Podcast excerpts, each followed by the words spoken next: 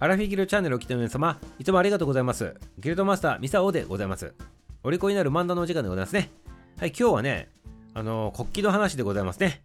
国旗でございますよ。滑稽な話ではないでございまして、国旗でございます。至って真面目な話でございます。日本の国旗の話でございます。日の丸の話でございます。ということでございまして、皆様、真面目な感じで今日聞いていただいてよろしいでございますか？はい、一切漫談なしでございますよ。よろしいでございますか？はい、なぜこの話するのかって言ったらね、今日がね、国旗制定記念日というふうになっとるからでございますね。これはで時代を遡っていただいてね、1870年、明治3年のこの日でございますね。これ明治政府がね、日の丸を国旗とするというふうにね、企画をね、あのこう示したということでございまして、日本のあのこの国旗、要するに国としての旗でございますね。これをあのこう示したと。そういった記念日になっとるわけでございますね。難しい話で言うと、太政官布告の朝鮮規則によって国旗のデザインと企画を示したと、まあ、そういった形になるでございますけどちょっと難しいでございますからとにかくねあの日の丸のね国旗がねあの日本のあの国の旗としてこう出たということでございますね。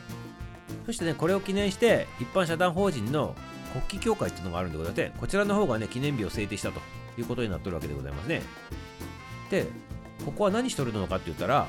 国を象徴するあの国旗の正しい理解とね普及をね目的としとると。いうことなんでございますね。なのであの国旗一つとってもまあパッと皆さんねあの日の丸と思い浮かぶのはあの赤色のね丸があるでございますね。白地にね。まあそれなんでございますがそれもちゃんと意味があるということでそういったね理解をちゃんとしてほしいと。いうことでございますね。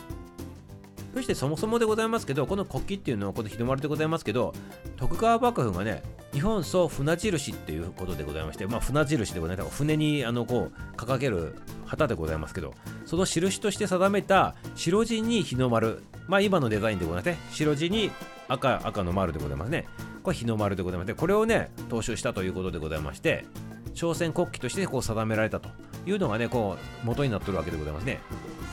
そしてね、このね、規則がきちっと定まるまでは、その筆にあの掲げる旗なんでございますけど、それぞれね、好きなようなね、デザインでね、旗掲げとったということらしいんでございますね。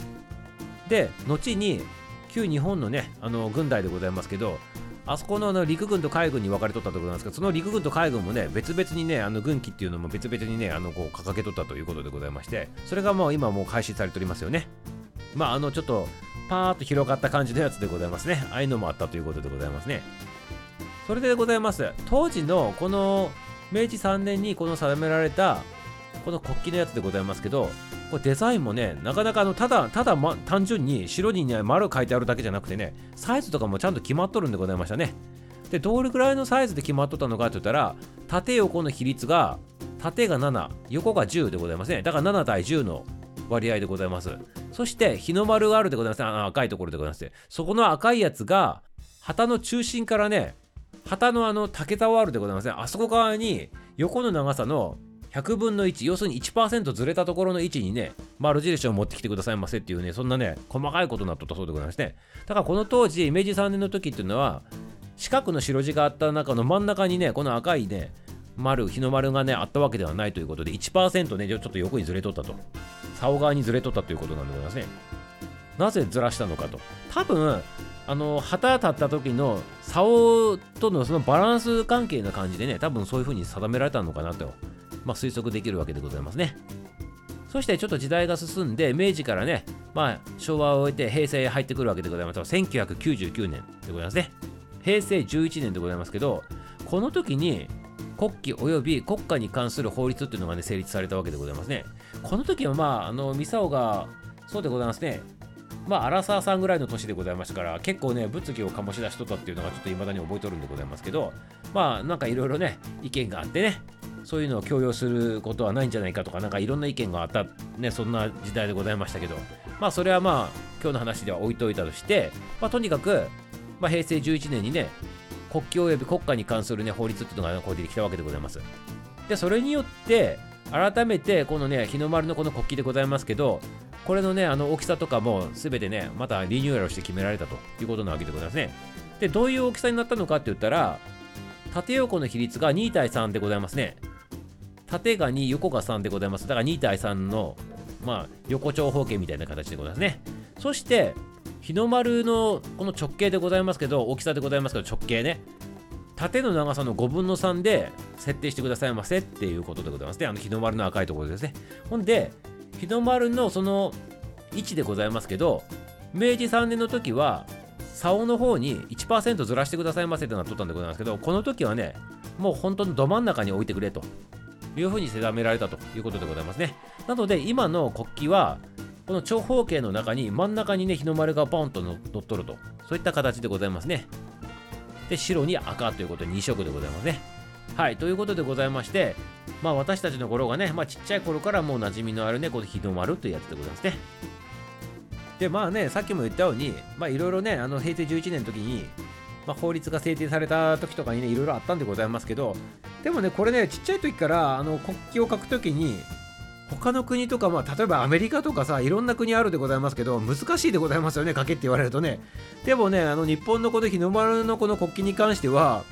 もう本当に赤色だけでこう丸書くだけでできてしまうということで簡単というかねもう本当にちっちゃい頃から自然に馴染んでしまうということでございましてまあ、ミサオ的にはね、このデザインとしてはめちゃめちゃ愛着あるわけでございましてね、まあ、これぞ日本っていう感じでございますね。本当にあの世界各国見てみると、まあ、日本みたいな形にこうこの四角の中に丸があるというね、まあ、色合いが違うやつがあったりとかねこれはバングラディッシュとかねあのパラオの国旗とかもそうでございますけどまあ色合いが違うんでございますね。まあ白に赤が日本でございますけど、緑に赤がバングラデシュであったりとかね、水色に黄色とかね、まあこれはパラオでございますけど、まあそんな形でね、まあ似とるやつもあると、まあ色合いが違うということでございましてね。まあでもね、これよく見ると、日本は真ん中にね、丸が来とるんでございますけど、他のやつはね、真ん中に来てなかったりするわけでございまして、これま見比べると結構面白いでございますね。まあそんな形でございまして、今日はね、まあ、国旗の制定された日ということでございますから、まあ、こういった国旗に関するお話したんでございますけどね。はい、まだまだね、こういうね、国旗一つとってもね、面白い話いっぱいあるんでございますね。これはまた続きはね、夜のね、アラフィーゲードのね、生ライブの方でしてみたいなと思っておりますから、皆様ね、ぜひぜひ夜の方にね、あのライブの方上がってきてくださいませね。キキセンさん、チンキさん、そしてね、常連さんもちろんでございますけど、まあ、裏で聞いとっても OK でございます挨拶不要でございますから、好きなように自由自在にね、楽しんでいただけたらよろしいかなという風に思っておりますね。それでは夜の方もお待ちしております。はい。ということで今日はね、あの朝の方はこちらで終了でございますけど、明日はまだ楽しみにしとってくださいませ。終わり